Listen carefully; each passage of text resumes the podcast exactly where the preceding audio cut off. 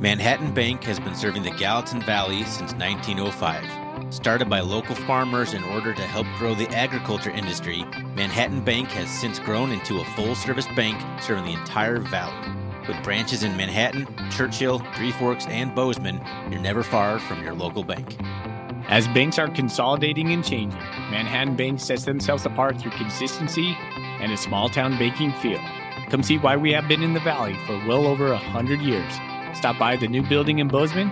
See Justin Skillman and Tyler Dosher for your business banking and Brad Whitmer for your home loans. Go Cats. Member FDIC.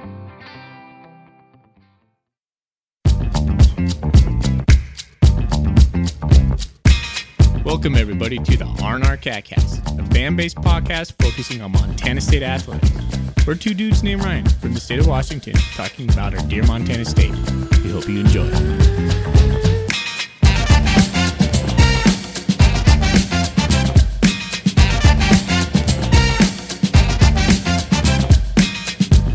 All right, welcome back, Bobcat fans. Thanks for joining us on another episode of the R&R CatCast.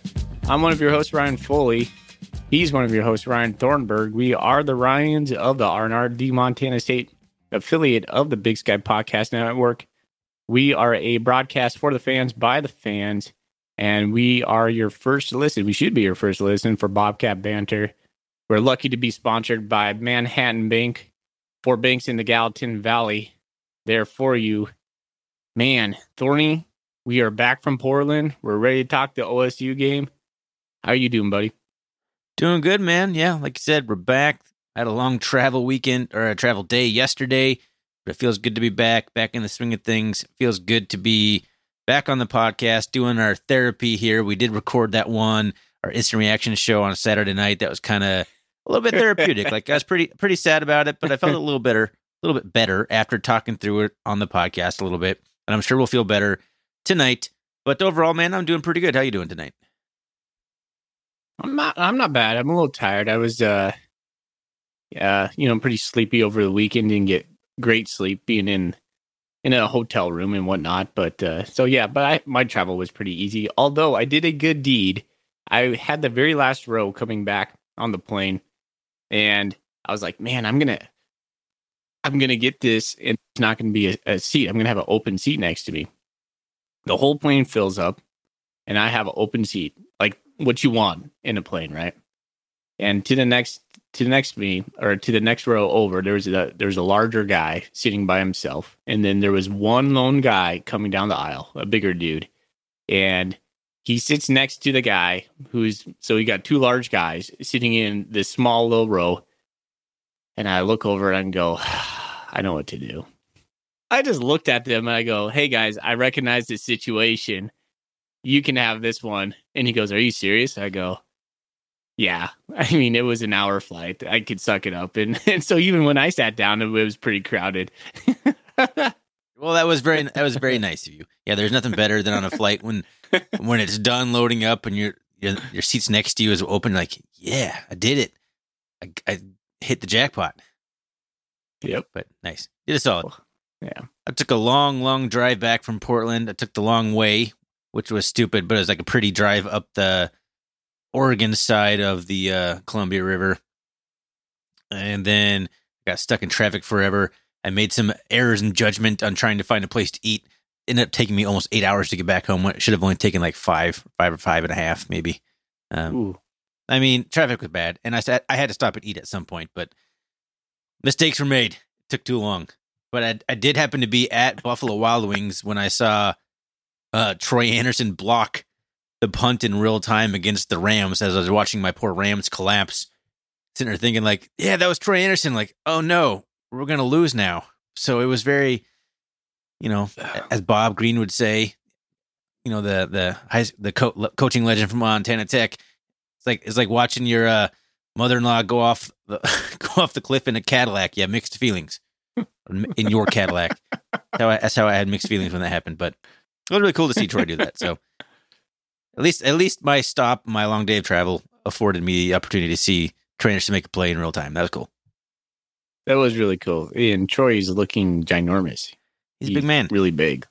Yeah. Getting that getting that uh, NFL training regiment.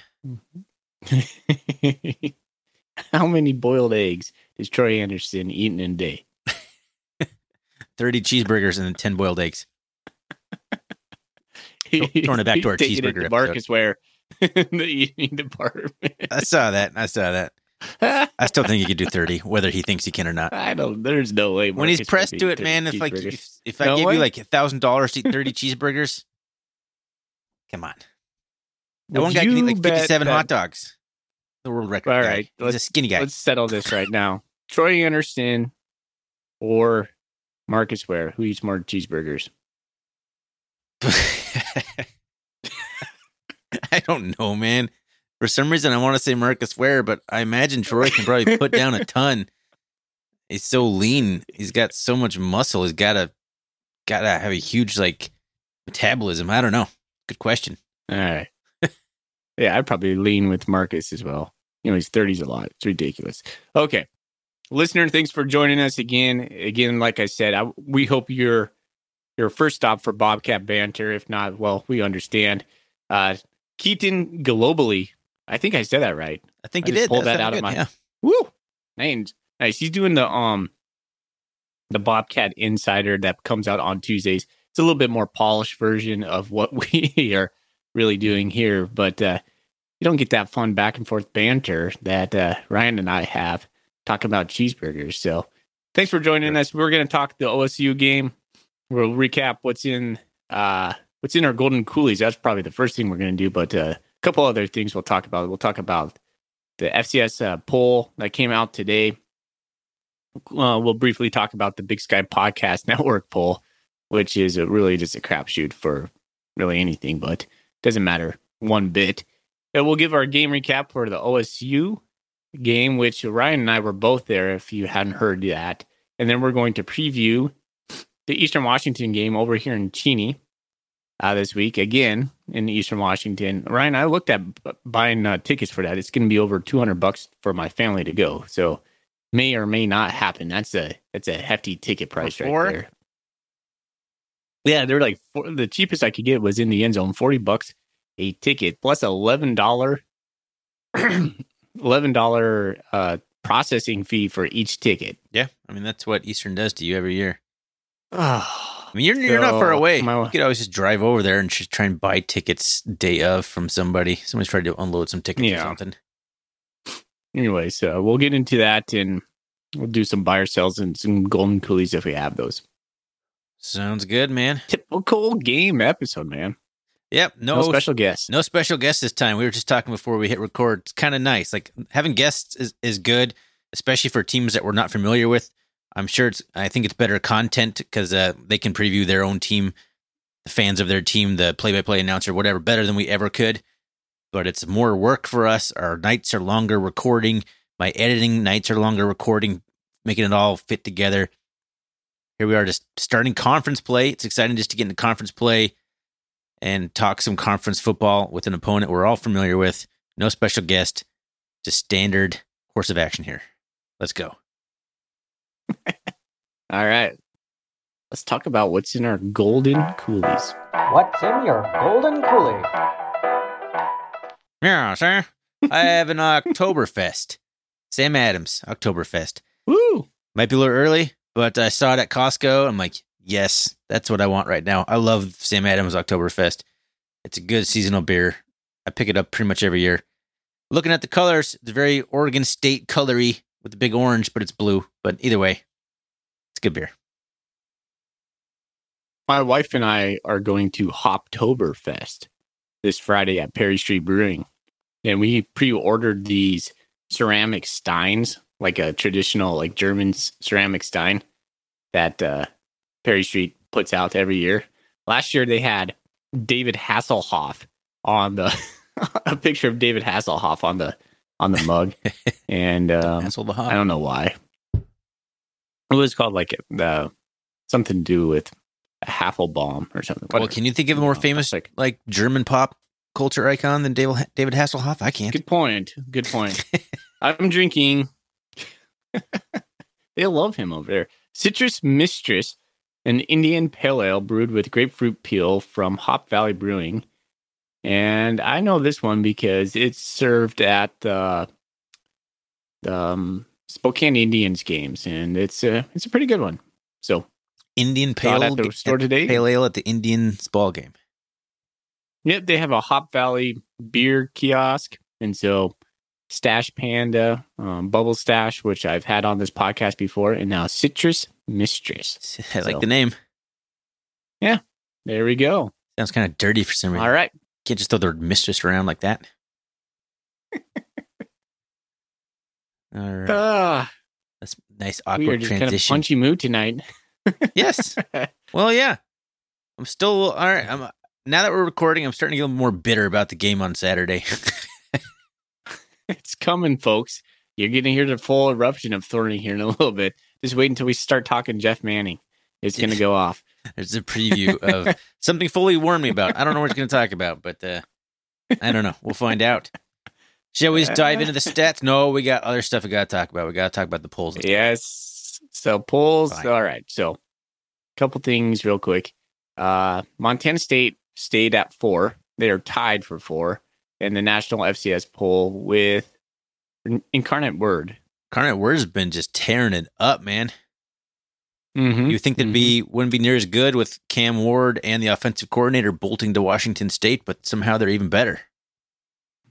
Washington State's been doing good. Yes, Cam Ward's Also been doing really Reno. good over there. Sac State's up to uh, number seven. yeah, they had a good win know if against they're Northern up or Iowa. down. Did they? Did they stay? Did they stay the same? I can't read it. They went up they from eight. eight. to seven. in Eastern Washington, I believe they're 15 or 16. Let me click the link real quick. Yeah, I only snapshot of the top ten on my little. If Yeah. you're looking at the So document, Eastern Washington, they they were idle last week and they moved down a spot from 14 to 15. Eastern's a tough one, and we're, we're going to talk about them, but they Yeah. got just waxed by Florida. Not Florida. They play Florida. They they played Florida. they will Oregon. get waxed by Florida too. Yeah. And uh so I don't know, they're kind of in the same similar position we are. Like, well, we just got our butts whooped against a power five school and now we play each other. So it's it'll be an interesting matchup for sure. We'll get into that. But first we gotta recap um just some stuff on the OSU game. But before that, any injuries? I, I listened to the press conference today. Coach Vigen said pretty much they came out of there healthy. I don't know if he's telling the truth. I kind of think he's lying a little bit. I just have a sneaking suspicion there's Where does some lingering stuff. where does Brent Vigen ever given you reason to believe that he's lying about anything? yeah, I don't know. It's just, I just think, uh, well, I don't know. Just my gut telling me that. Okay. Fair enough. I mean, unless unless Foley's correct here and Vigen is blowing smoke up all of our collective tookuses, uh that was probably one of the best parts of the game as we came out healthy. Allegedly. Yeah. All right. But that was one of the, that was one of the bright it. spots. Okay. We're gonna skip the the Bobcat or the uh Big Sky Podcast Network rankings. Yeah. I don't know. What, you were so down on that. Like, what's me- the point? Like every time we every time we talk about it, all you do is crap all over it. So like, what's the point of even talking Yeah. about it? You, well, it's because you, you set it up so to be this. many. You're like, here's the stupid thing that we do. We're gonna have to we're gonna talk about it. It's stupid. Enjoy. like, yeah, just don't even. It's Let's either take it off or be nice to it. yeah. I think we should take it off. I think it's too biased of a poll. It's it's supposed to be biased. That's it's different than any other poll. That's why it's fun to talk about. All right. well, fine. Well, you might as well tell the listeners what the rankings are. Grizz were number one. Uh, Weber State number two. Montana State number three, which I actually think I voted the Bobcats number four. I put Sac State, I think, number three when I voted. Sac State's number four in the poll. Idaho remains at five, and UC Davis is six. NAU seven. Eastern all the way down at eighth. But like we're like we're gonna get into, how do you have any gauge in a power ranking, which is different than a poll, a power ranking when a team has played the schedule Eastern has played and they were idle. It was very difficult to put this together. The top four makes sense to me. Everything else is like, oh. Mm, So that's where I stood. okay. But there, there we, there you have it. All right, now we can talk about the beat down in Portland in the Rose City. It's called the Rose City, right? Pretty sure. It is called the Rose City. 68 to 28, the Bobcats fall to the Oregon State Beavers of the Pac 12 in Portland. Let's run down the stats here because we have to, and they're they're pretty ugly. 31 first downs for the Beavers, just 14 for the Bobcats. The Beavers were 10 of 12 on third down. One of those turned into a fourth down conversion, the other one turned into a missed field goal. The Bobcats were just 3 of 10, but were 2 of 2 on fourth down, so there you go. 538 yards of offense rolled up by the Beavers, which honestly it seemed like it should have been higher than that when were watching the game. I was like, oh, only 538? That's how it felt. But I guess they probably had hundreds hundreds of yards in return yardage that made that look different in my mind. 269 yards of offense for the Bobcats, just 101 through the air, where the Beavers were 324 on 22 of 29 passing for 11.2 yards per pass, zero interceptions. A very good day by quarterback Chuck Nolan for the Beavers. Uh, three interceptions thrown by Tommy Mellott here today or Saturday, excuse me. Call him- 214. You call him Chuck Nolan? Isn't it Chuck? it's Chance. Chance Nolan, whatever. Chuck Chance. What's Chuck I Nolan? like Chuck. Know. There's a I UFC fighter with a similar name. Probably what's in my head. 214 rushing yards for the Beavers, for 168 for the Cats, which is one of the positives on 32 attempts for 5.3 yards per carry. And I believe we scored all of our touchdowns on the ground. I'm just winging Yep. that here. Uh, okay. And then uh, penalties, just three penalties on the Cats for 27 yards, six for 65 for the Beavers. But again, no turnovers for the Beavers, three interceptions for the Bobcats. Yeah. Uh, Oregon State somehow, even with that track meet, still ended up with a higher time of possession than the Cats 32 minutes and 38 seconds. So there you go. There's kind of the general team stats. If fully you want to take it into the individual, Sure. I'll have to turn back my page. Let's turn see back here. my page. Tommy Mellott went uh, nine of eighteen with one hundred one in the passing game. He was uh, had eighteen rushes for one hundred thirty five yards, averaging seven and a half yards a carry. So there's a bright spot right there. Well, Depends how you it think could be a it. double edged sword. yeah, That's right. as you said, it looks like we were running a high school offense at that point. Anyways, Chambers, nine for 35, three touchdowns. Sean Chambers continues to be like a bull in a china closet down on the red zone. That guy is tough. He's a fantasy point machine. If if we if there's a Yeah. fantasy league for this, those are the guys you love. All they do is score touchdowns inside the five yard line. Your starting uh, running back, Elijah Elliott, two carries, four yards. There you go. Whoa. Derek Snell had himself a nice catch. He had one catch for 27 yards. By the way, great face mask, just like a forearm. Um, what do they call that when the player puts the, the Stiff arm, arm. That's the word you're thinking. Stiff arm. Golly, couldn't think of that word right I watch there. football sometimes. Ryan Foley. Yep. Um, Cleveland Thomas had three catches for 24 yards. I'm not going to read most of these because we only passed for 101 yards. So, uh, Danny Wood, uh, Simeon, Simeon Woodward, Woodard had nine tackles. He led the team, um, four solo, one for a loss. And Danny, you had nine with one solo. So, uh, I guess if you, if there would be another bright spot, Marquis Johnson was, uh, he had five punt returns or kickoff returns. There was no punts in this game for 190 yards. He almost had 200 yards in returns alone. Uh, in a in an interview, this is funny. In an interview today with Victor Flores and Alex Eshelman, they asked him about scoring the the ball or scoring a touchdown because he had a 98 yard uh, touchdown return. They're like, "Did you expect that?" He goes, "Yeah, I expect to score every play I make. Every time I touch the ball, I expect, I expect to score. that was just like, it was very forthright. It was really funny to me. But uh, he had returns of 98, 34, and uh, obviously that doesn't add up to 190. But that's all I put down. Those were those were the long ones. So you did a good job in the, in the return game. We didn't get to see Taco Dowler, so but Marquis that's definitely a step up for where we were at last year. But if you look on the flip side, Thorny, the the coverage game, ooh, ooh, ooh, ooh, ooh.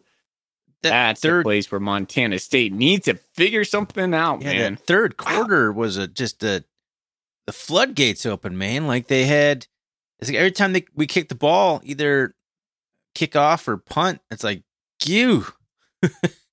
Somebody said they had like 198 return yards in the third quarter, and I could be wrong on that. That's some stat I read on Bobcat Nation, but it felt right.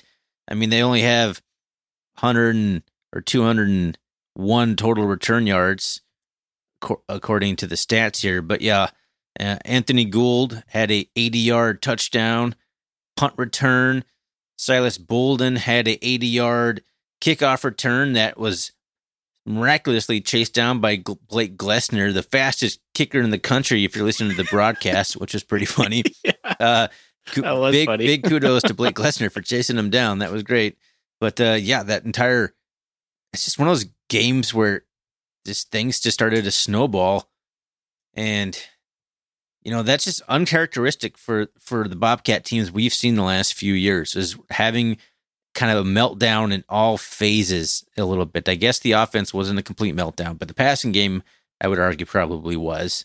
The running game was about the only thing in this entire game that worked and worked consistently and worked for all four quarters. Everything else was spotty, except for maybe the return, the kickoff return game was also pretty good. That's about it. And I don't know where to go on this. Where, where should we even dive into this? Into this? Well, let's talk about the defense. All right. So Coach Vigen came out today in his press conference and he was talking about how in general the defense needs to be more aggressive. That they thought they did a good job. It was really obvious to me that the Cats wanted to have nothing beat them over the top. Yes. You watch the safeties, the safeties were retreating from the snap. They weren't going to give up anything over the top. And then our linebackers were just not fast enough. We couldn't match their their speed on their intermediate routes.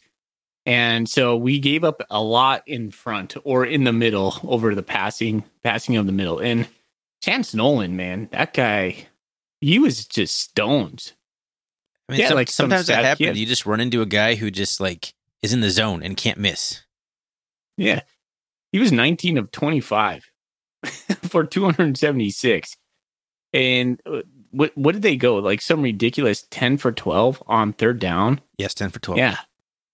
Yeah, and the, all and probably four of those were touchdowns, I would bet. So we gave up I don't know. So the Bobcats played a mixture of zone coverage and soft man. It was killing us. We we weren't able to get home with the front four, and I think that's really what it comes down to. We weren't able to get enough pressure to put Chance Nolan off his game. And then our coverage scheme on the back end was allowing their speedy receivers to find holes because our our safeties were playing too far back, and then our zone soft coverage slash man coverage just couldn't match it, man. So I don't know. It seemed like a bad defensive plan. You kept telling me this was like Jamie Marshall's 2015 defense. You probably said that probably four or five times at the game. I haven't felt that like that's the the worst defensive performance I've seen from the Cats in a long, long time, and it just felt like that. It's not like this. I don't know. It was like the Cats weren't in position. They looked slow. The tackling wasn't terrible. It wasn't great, but it wasn't. You know that was a huge problem when those Jamie Marshall type defenses where the tackling was also bad. This, like, literally everything was bad. But there, I don't know. It's just chunk play after chunk play after chunk play. That's all it was all day long. We couldn't stop them. We got them in a third down multiple times, but it didn't matter because that was an all another one of those hallmark of those Jamie Marshall defenses where you get them into third and twelve and then give give up a fifteen yard pass play over the middle. Like it was very the parallels were just giving me nightmares, man. And I was not I was not having a good time. I was very grumpy until that like third well into the third quarter and the fourth quarter, and then the numbness takes you over, and it's like ah whatever. you you go through the, all the stages of denial by the end of the end of the game because it's so ugly, it's so bad. But yeah, that's it. Just reminded me of that, and you know we had the what especially reminded me of that too was I had seen flashes of that kind of stuff in the first two games that made me kind of Yeah. nervous. And Yep. Oregon State just completely exploited all the stuff that had me kind of nervous after the McNeese State and the Mhm. Morehead State games. And like, is this Yep. who we are now, or is this a blip on the radar? And that's where that's the big question for me: is was this truly indicative of what the Bobcats are on defense right now under Willie Matt Garza, Garza and without basically Troy Andersen and Daniel Hardy and Chase Benson and to even a lesser degree, but still a degree, Trey Webb, four guys that are gone that were huge pieces of the defense last year. Is this the new Bobcat defense, or are we better than this? It's hard to say. It's almost as if our guys don't really know their roles quite yet. I, I- think I see that. Troy being, yeah, I think Troy, Troy just gave so many other guys freedom. He allowed Ty Okada to do so much more closer to the line because Troy was covering from in the back end. Also, if you think about Callahan too, Callahan more freedom to do what he was good at. And now we're asking these guys to play more coverage, and that's not what they're good at. And so I don't know if that's a scheme thing that we need to fix or adjusting some roles for some of the guys. Like, do you really want Ty Okada in coverage? I don't know. He's he's a really good guy. He's really good to me when he's stretching the guys sideline to sideline, and he's good at sniffing out the run. Nolan Askelson to me is our probably our best linebacker in coverage. Uh, with our safeties bailing out, like if we were doing like a one high look or a two high look, they were just playing so far back. It was obvious they were respecting the speed from guys like Silas Bolden and Anthony Gould. He had like himself a day. Holy cow. Um, I don't know, man. It's we're not aggressive. Like that's what Coach Vigen kept coming back to today. He goes, it was part our scheme, but part part of it is we just aren't as aggressive as we need to be. And Coach Vigen never really is really critical. You know, how even kill he is. He never really says we're that bad. But uh, if you listen to enough, enough Coach Vigen, you can kind of pick up when he's not pleased with something in the media. And right now, I don't think he's pretty happy with the defense. No, well, he shouldn't be. Like there should be, as he said, like they should be owning it, and he and he thinks the team did that, but you know you still have to make steps to correct it. And to your point about Ty Okada is best when he knows where he's going. He, he can go somewhere 100 miles per hour, but he doesn't look like he knows where he's supposed to be right now. And that's kind of, I think, the tale of the tape for almost everybody, except for the defensive line, who's you know that's a little bit more simple in some ways, but I just feel like the the linebackers in the secondary aren't aren't on the same page. They don't know their assignments yet, and like you said, maybe they just don't know their roles in this new scheme or in this new post Troy Andersen world. They don't know exactly what they're supposed to be doing. and you had mentioned before we started recording, Vigen maybe criticized or, or pointed out there's no real vocal leaders. Can you speak to that? Yeah. Well, you just mentioned that, you know, we vacated uh, this ton of talent that you just talked about. And now we're looking for guys to step up. He clearly mentioned Ty Okada and Callahan O'Reilly as guys, but there needs to be guys on the back end as well. We're talking Jeff Manning, um, and uh, Ready short. Ready Short. Yeah, Ready Short. I was thinking Short was his first name, and I was like, that would be a stupid first name. Um, there's no.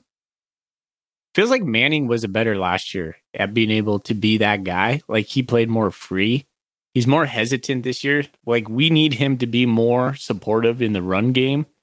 And that's what I was kind of thinking. Like go back to the beginning of the episode where you talked to me about, hey, is there any injuries? And I think uh, I think he is. Uh, I said I think Vigen might be kind of blowing some smoke there. I think Manning might have an injury.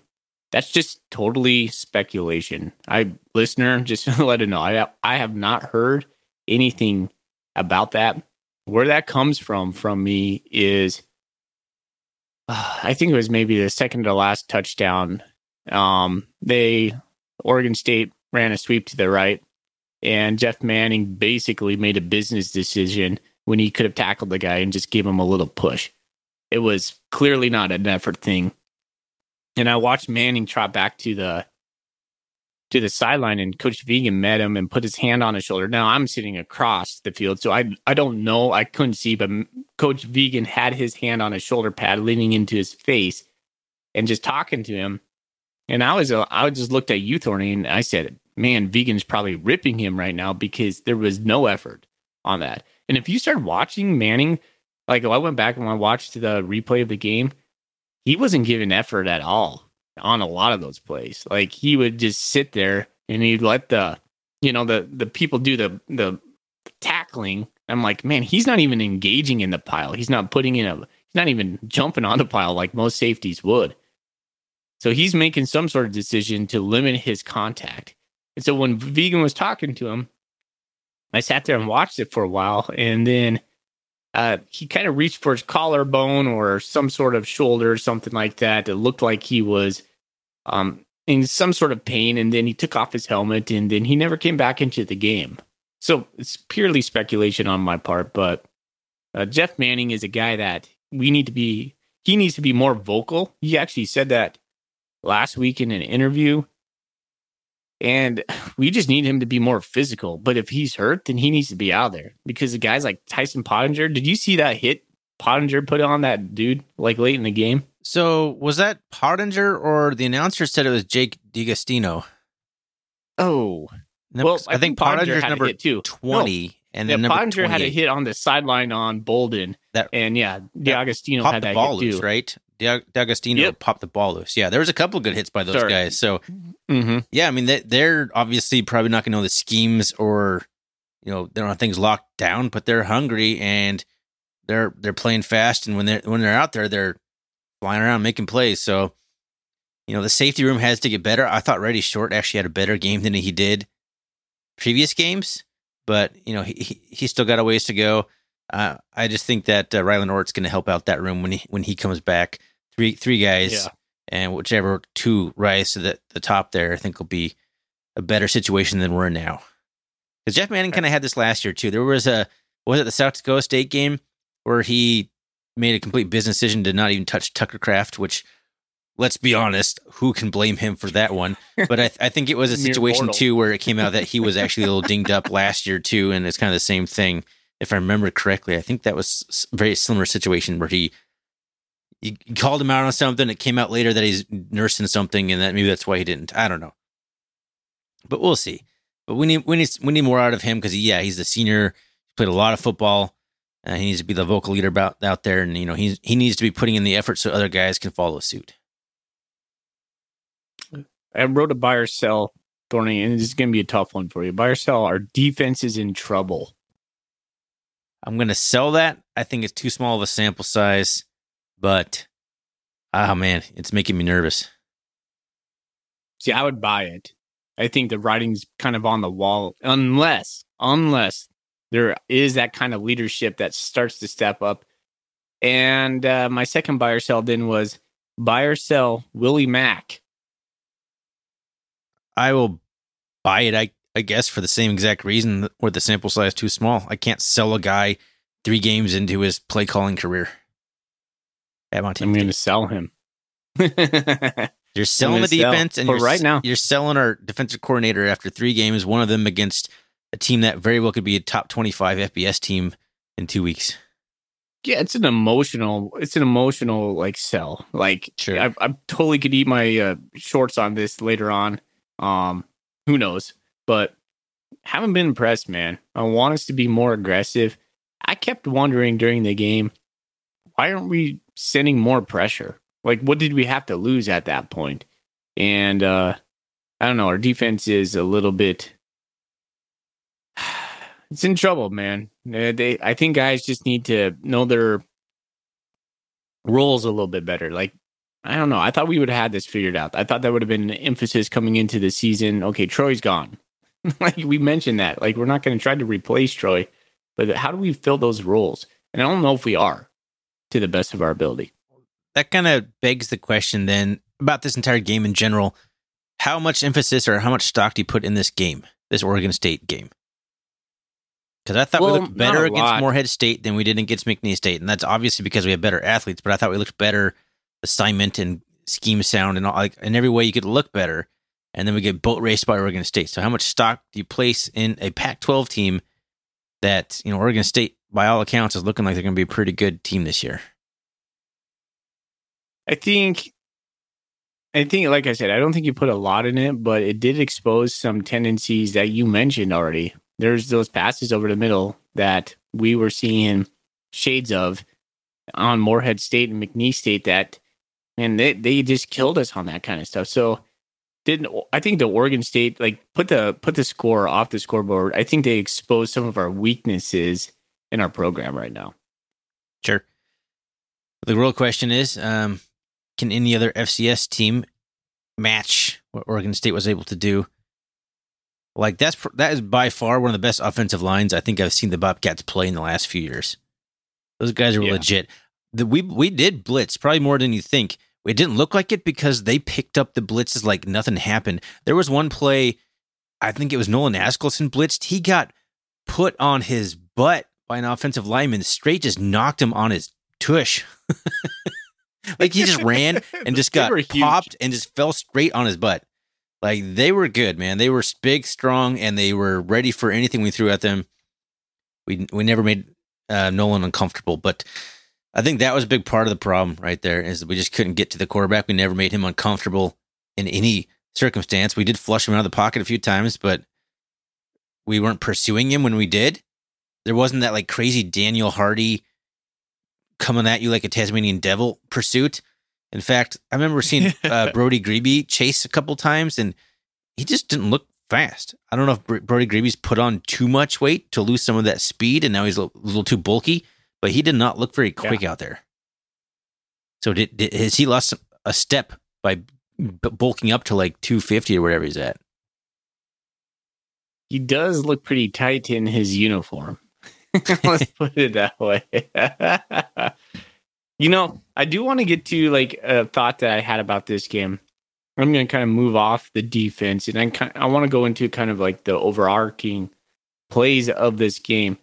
Montana State, I thought in the first quarter did pretty good. Like for the first uh let me turn back to my page real quick. So we we had 7 points in the first quarter. They had 7 points in the first quarter. But then if you look at the second quarter, we scored 7, they scored 27. And that came largely in part to back-to-back turnovers from Tommy Mellott. So two interceptions back to back. One was a one-play interception. And that was I think and that was the one I criticized him the most of not looking off the safety.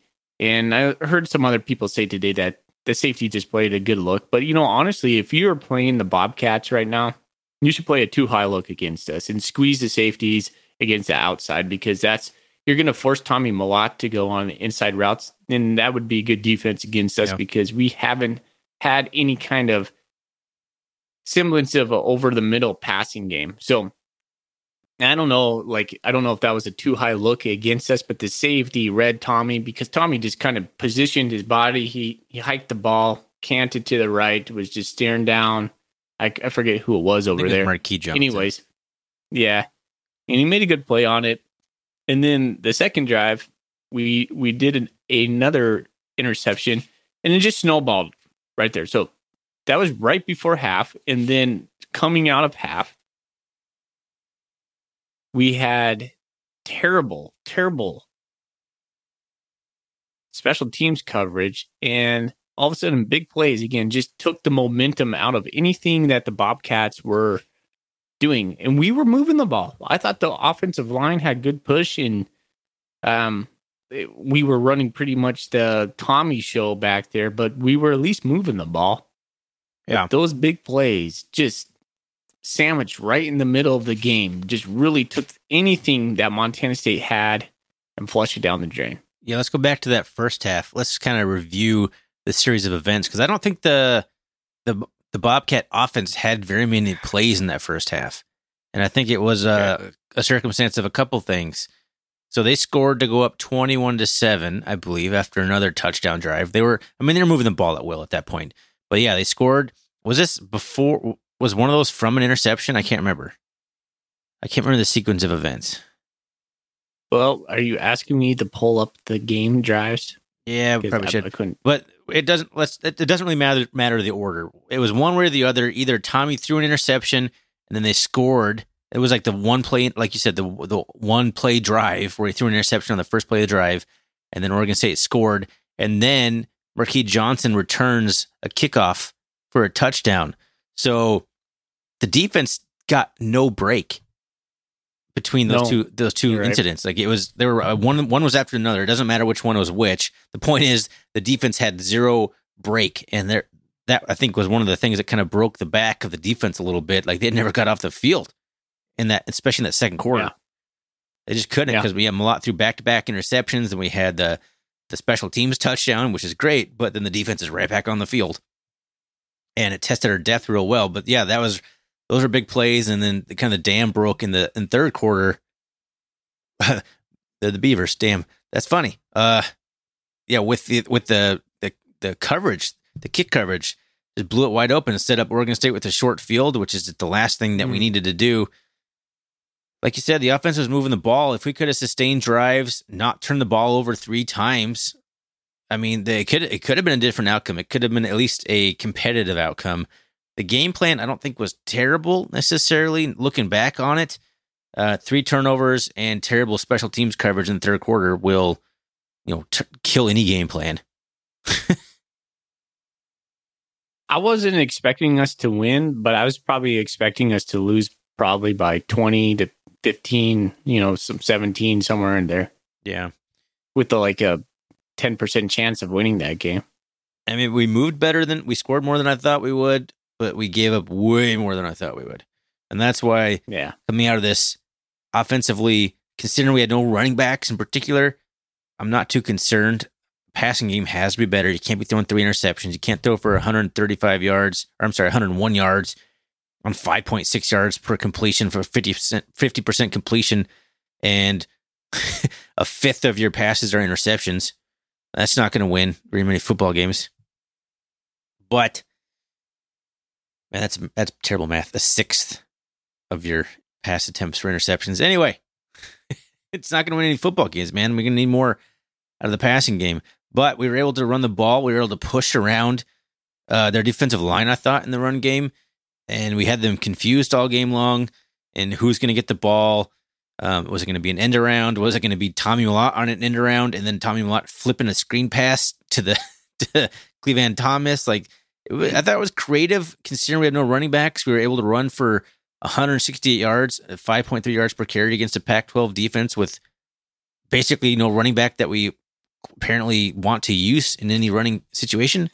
You know, it was that was promising for me. So there's one of the silver, sil- silver linings for the game. Is our running game? I think will be pretty darn good. Our offensive line will be pretty darn good in run blocking, pass blocking to be determined. Yeah. That's surprising because we all thought that the offensive line might be one of the weak points, but they're proving to be They're coming together, one man. of the strong Getting points. better every week. I Yeah. think. My biggest concerns, kind of wrapping this up on on the Oregon State. I don't, I don't know if you want to move on, but I do. biggest concerns is for me defense as a whole. Not not not necessarily defensive line. I shouldn't say defensive whole or or secondary. And I thought the secondary. I thought I was on this podcast saying we have a great secondary, probably the best secondary in the league. I don't know if we do. I, I might have been dead wrong on that. It just seems like they were just kind of lackluster. Vigen called them out without calling them out today. And then special teams. We got to get special teams fixed, man. Maybe not on the offensive side, but our coverage was terrible. We gave up like almost 200 yards in kick returns. It was terrible, absolutely terrible. I remember So- on the the one they returned for a touchdown, I was like yelling at Bryce Layton for the way he punted that ball. Do you remember that? Yeah. Like I was like, you did you did Line a three second, four second rollout, and then you line drive it down the field like that. And of course, the guy takes it back to the house. I'm like, ah, it's like I don't understand. Like sometimes he just doesn't put any hang time on his balls. He's wildly inconsistent. He's got such a Yeah. huge leg, and so far he had been looking much better this year. But then he just goes and does that. Like he just line drives a kick down the field right to a I don't know. that doesn't help the coverage team when you outkick the coverage, the classic expression, in the ugliest way possible too. But yeah, that's you know that's that's something we hadn't seen. Bobcats struggle in that department like that in a long time, so that was a you know that was a concern too. That can be cleaned up, I think, much more easier than the other stuff. And the speed that Oregon State has, I don't think we'll see quite that speed from anyone else in the Big Sky Conference, at least. But big problem. In closing thoughts on Oregon State, Thorny? I'm hoping this is a game that you can just crumple up, throw in the garbage can, move on to conference play, fresh slate, get things some things cleaned up. But unfortunately, we just kind of have a uh, hard first opponent in the in the conference. It's not a get right game. It's a not not a must win, but something that will certainly another loss against two Eastern Washington two in a row could completely like set the Bobcats into a tailspin. So that's my only Hold closing on. thought on that. Question for you. I just thought about this. Would you rather have the Montana State situation right now where we're having some question marks, or would you rather be in the Grizzlies position where they just finished their OC schedule pretty much just dominant throughout? I mean, you had to pick pick the Grizz here. it's like, Okay. do you want to be good in every game you play? You want to beat the crap out of everybody. Now, I I don't I think only thing really matters, man, is if you get to the playoffs and how you're playing in the playoffs. Yeah. no. There's there's like- there's precedent in Mont- at Montana State. Like we got smoked by Texas Tech in 2019. We lost Yeah, we lost to North Dakota point. in the middle of the season. Everyone's like the season's over, and then we uh somehow roll into the playoffs and, and win a playoff game. Yeah. A lot can change between the first two, three, four games of the season, and by the time the end of the season rolls around, you and, and if you do lose a game like uh, Eastern Washington, you want it to happen in the beginning of the season. It's a good point. As, as we so let's let's get into that game. Yeah. we can go ahead and get into that. So Eastern Washington, I can't get a read on them right now. It's hard. It's played hard. Two games, and then they got uh they they smoked Eastern Tennessee State, who is an 0 3 program. They didn't smoke them, to be honest with you. and it's it was it's actually pretty good. Well, whatever. So uh yeah, I combined Eastern and Tennessee State there. So there it is. Uh they had a win 36-29 over uh, Tennessee State and I mean the, the talking point on that was okay, Eric Barriere, he's not there anymore. Gunnar Talkington, a 6-year senior, a guy who played in a national championship game win. But man, Tennessee State has, yeah, like you said, they're 0 3 now. They scored three points in their next game and then six points in their FBS game against Middle, Middle Tennessee State, which is usually a pretty middling, not very good FBS squad. So they've scored a combined nine points in their next two games, and they hung 29 on Eastern Washington in that game. And, you know, the, the stats in that game, I, I wish I had it up there, but the, the running back for Tennessee State ran for like 207 yards or something like that. Like Tennessee State ran all over Yeah. them. They turned the ball over three times. And I think Tennessee State may have been able to win that game if they wouldn't have turned the ball over. I think they fumbled the ball like six times and lost three of them. And I, I watched the highlights of that man. Tennessee State looked completely confused on defense. It was one of those situations, kind of like Oregon State a little bit, but even much, much worse. Uh, Gunnerton Talkington just sat there and just found a guy that w- was open, so open that it looked like a blown coverage. And Yeah. I don't think the Cats will be that quite that bad on the blown coverage aspect of it, but uh, you know that was they, they both looked pretty not very good in that game. I mean, Tennessee State actually outgained Eastern Washington 547 to 474 in yardage. Like Eastern cannot stop Tennessee State minus the fumbles. And that's what it came down to, and that's why they won by seven points. I think uh, Tennessee State threw an interception, like trying to tie the game up in the last couple minutes. Yeah. I watched that game. It, was an offensive kind of game where the defense didn't really show up on both sides of the ball. You know, Gun- Gunnar Talkington had the newness to him. He can't be EB3. I mean, a lot of what EB3 did, the whole, the Eagles, you know, scheduled, not scheduled, but crafted their offense around him. As you would any of your star players this is going to be a good test for him. you know, this will be a good test for our defensive line. I have like a good feeling that our defensive line will be able to pressure him a lot more than what we saw Yeah. at Oregon State. Like you said, that Oregon State offensive line was an elite offensive line. they're very good. Uh, he has some pretty good receivers. I mean, we can't go without seeing Freddie Rob, Robin Robertson or Robinson. Roberson, I'm sorry, I think. Roberson. There it is. I can't read my own handwriting. He's he's probably one of the best in the Big Sky. He's a junior. He's one of those six two guys. And Efton Chism, the third, he's their, you know, he's their speed guy. He's their I think Kind he's of their Cooper best Kupp receiver. But yeah, they still Yeah, got he's two probably- of the best receivers in the Big Sky, yeah, as so- always. It's what Eastern does. Eastern, that's kind of their identity. They, they don't deviate from that. Um, so we'll see. It to me, I think this, I think this rests more on our offense. What do you think, Ryan? Like, d- is that the matchup you're looking at?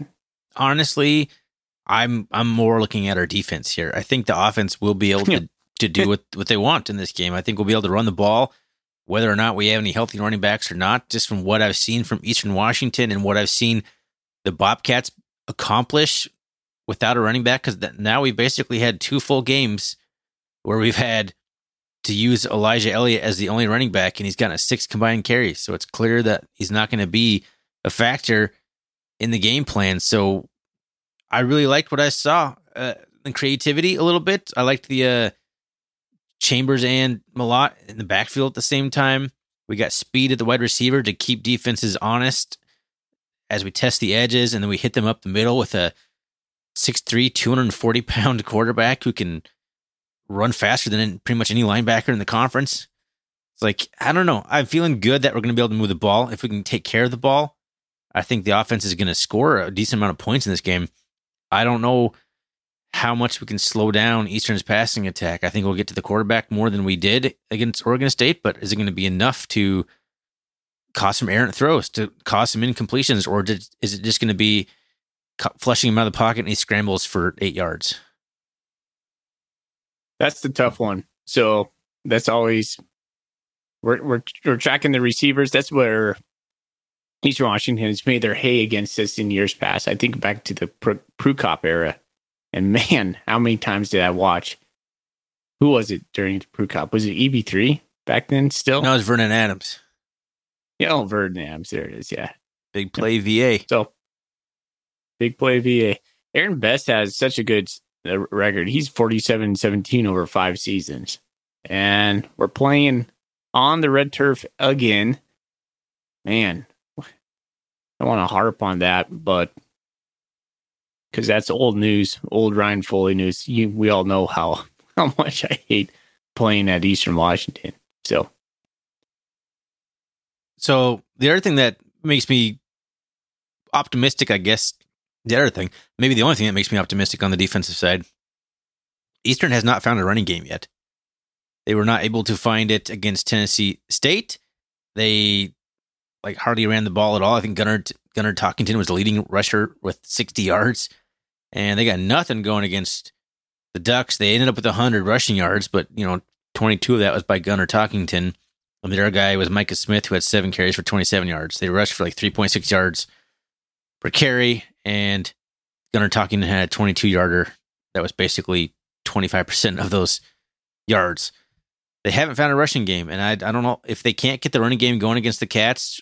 I mean, sure, they'll be able to pass, they'll get the ball moving through the air a little bit, but you know, if we can start pinning our ears back a little bit more, we might, might be able to get to the quarterback a little bit more if, if there's no threat of a running game. So th- that's a thought in the in the in the plus column for the for the Cats on defense. I, I do think it'll be a high scoring game. That's kind of what I'm what I'm thinking. But uh, you know, if I, I have more faith in the Bobcat defense to shut down Eastern Washington's or at least hold them enough to win than I do in Eastern Washington's defense to slow down the crazy rushing attack we got going right now.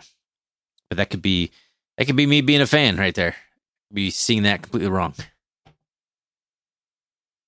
I don't have much more to say on the Eastern game. I, I think you're right, Ryan. And uh, it's a big game for us. because I'm looking at our schedule after that, and I can probably pencil in uh, four more wins and a couple losses in there. I would say so that would probably put us at six right now. So if we're toying with wins, if if worst case scenario, if we could only get four more wins after this game, if we lose, that would only put us at six wins, and that's you know that's a bubble right there. I expect Montana State to make the playoffs, but in order to do so, we need seven wins, and so that would include a win against either Montana, Weber State, and UC Davis, or Eastern Washington. So we got to win one of those games. And honestly, if we don't win against Eastern, UC Davis, Weber, or Montana, do we really be- belong in the No. playoffs this year? I'm not Sure sure. don't. Yeah. So, and that's not a conversation I was thinking we would be having, but that's kind of just the long and short of it. So, um, any bold predictions for this game? Sure, why not? Tommy Mellott, 250 yards through the air, three touchdowns. Ooh, buy or sell Mellott as a passer. Sell it right now. I don't love it, man. He hasn't shown me anything that he can do besides Hmm. throw those fade balls up the sideline. Play two high on Tommy, put those safeties out against that press that press the edges, press the sidelines, and you're going to force him into something he doesn't want to do.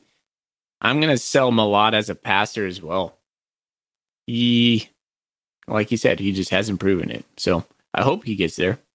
Uh, the, the, that whole thing online, the whole Prukop versus Mellott thing, just quickly, Prukop was a way better passer than Mellott. Yeah, I think people are mis- misremembering how good he was. Like, I know, yes. So somebody had some valid points about Prukop had a lot of his numbers in, in garbage time when they were down by three scores, and then he tried to make him come back. And sometimes he almost did lead them to a comeback. But he could throw a lot more balls. He had a lot more velocity on his balls. He had a way bigger arm. He was more comfortable in the pocket. He could keep his eyes downfield while he was scrambling in the pocket. He didn't take off. So, like the first sign of trouble, like Prukop was mile is was a peak. Prukop was miles ahead of where Tommy Mellott is now throwing the ball. Yeah, I would agree It's not even that. close. And I love Tommy Mellott, and I, I'm not saying I'd even take Prukop over Mellott because I think Mellott has a lot of intangibles that Prukop didn't. But if you if you're just talking to a guy you want slinging the ball, it's like Prukop is a way better th- thrower of the football. I got my buy or sell or bold prediction. I think uh, Jeff Manning is going to have his first interception. Oh, that is pretty bold. if if if Blake Glessner stones Glessner, then Jeff Manning is stone hands Manning because he's had some go right into his hands. oh man, Eastern is such a weird place to play. It's like typically windy out there, no matter what, and it comes down to like kicking. Like it's, oh man, if if how confident are you if we have to kick a 42 yard field goal to win? I'm pretty confident. Then. I feel pretty good Really? about that. I mean, if we're in that like situation, a I'm feeling good that we're that chance. close. Like I'm I'm confident in Glessner Mm. to hit a, a crucial field goal. Man, I've lost kind of confidence in that guy. I want to be confident in him, but he's gonna have to earn it back from me. And he's probably a nice kid. I, you know, I met his parents one day. Just, they're nice folk, but hey, man, we're a fan podcast. We can say what we want. It I mean, at the end of the day, it's always a fine line of how much you want to be critical of a player, but you know they're the Division One athletes. That's kind of what Yeah. you sign up for. In some ways, we're we're pretty. I think we're pretty mild in our criticism of people on here. We're probably much worse Yeah. offline. We try and keep it pretty family friendly on here. I think we've done about as bad as we're ever going to do to, Jeff Manning tonight. it's pretty mild. yeah, he needs to step up though. That's for sure. All right, Thorny. I think that's all I have, buddy. I had a, a week buy or sell list today, and I and uh, oh, I do have one for you. One more. Um, buy or sell. A coach will be dismissed or fired before season's end. From the Bobcats, Yeah, they'll sell that hard. No one's getting canned in the middle of the season. Uh, I was kind of thinking Willie Mack might be, but uh, I'm You are so down on him after que- three games. He's not going to be fired in the middle of the season. That's, I mean, um, if if Willie Mack Garrett is fired, it's because we lost like four games in a row by giving up 50 points a game, and the season's Could over happen, man. anyway. could happen. Not like Will not happen. it could happen. Bet you All right. bet you some money. Uh, I did want to say this, and you never let me have a chance to say it at the at the end here.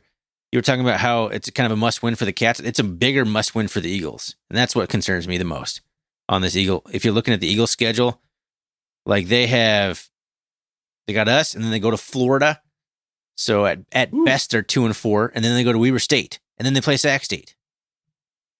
Like they need to beat Montana State to even like. I mean, I asked Kyler Neal of the Eagle Eagle Power Hour, is is are the Eagles going to be out of playoff contention by like week seven? Because they're going to lose to Oregon and Florida, Montana State, Weber State, and Sac State. Like if they they need to win two of those, Yeah, it's brutal. it's brutal, man. So this is a huge game for them. This is their first game back. They've had two weeks to prepare for this game. I don't think we mentioned that anywhere on the podcast yet. They had a bye week, so they've been sitting there. Mm. Having having all all this time to figure out exactly what they're going to do against the Bobcats. Now, I still feel like teams aren't going to know how to attack our offense because I it's been different game plan every single. Like, how do you attack an offense that doesn't have a running back but still is running the ball and still has the the threat of throwing the ball? I wouldn't want to try and scheme up the Bobcats right now. As weird as it, as weird of an offense as it looks, it's been effective and it's caught every defense we've played off guard pretty badly. And honestly, like Oregon State had some serious speed on defense. Tommy Mellott turned some of those 9, 10, 11 yard runs against Oregon State into 40, 50 yard runs against Eastern Washington. So, Yeah. Yeah, it's just it's a must win for Eastern, man. It's it's a huge game for them. They're gonna be fired up. They've had two weeks to prepare for it. I'm still liking the Bobcats in this one. We'll see. Both teams are going to really see where they are because they both have had really weird out of conference schedules right now. And that's my final thoughts on the Bobcats going back to Cheney for like the 13th time in the last 14 times we played him. I don't know, something like that. Feels like that. Feels like it. Sick of it. I hope you go. Hope you're hope you're there. But like like we said after we after Portland, man, like we're tired of going to these games together, and we we just witnessed blowouts. Seems to be kind of what we do. Yeah. It's like we, we make these big little bit, travel plans. We do these big big events, spend this money, and then we like watch the Bobcats get smoked on the road. Such typical Bobcat fashion too. yeah, Like So- when we lose, we go down in flames, man. We It's true. really do. it's just it's Bobcat like style how- at this point. I hate it. It's what we do. I hate it. So I feel better. All right, if let's we get end outta up here. losing to Eastern. If we lose by like forty nine to forty four, and like we're going for it, and we like fail a touchdown conversion in the last second, like I just feel I would feel better about that. Like this, just we don't even get that in in Bobcat Nation. Nope. So, alrighty. Basketball or football, man. All right. Thanks for listening. Uh, you know, not not a fun game to recap, but hey, the season's just starting. Conference play is just starting. Lot lots to be optimistic about. Let's let's turn it around. Again, thanks for listening. You can find us on the web, rrcatcast.com. You can always find us on Twitter at rrcatcast. You can find us on Instagram at rrcatcast. Shout out to Foley, who's doing a phenomenal job of running the Instagram account at the moment. Um, Thanks again to Manhattan Bank for being our new sponsor for the 2022 2023 athletic year. We appreciate that. You guys should check them out. They do good business down in the Gallatin Valley. And Foley, let's get out of here. Go Cats. Go Cats. Go Cats.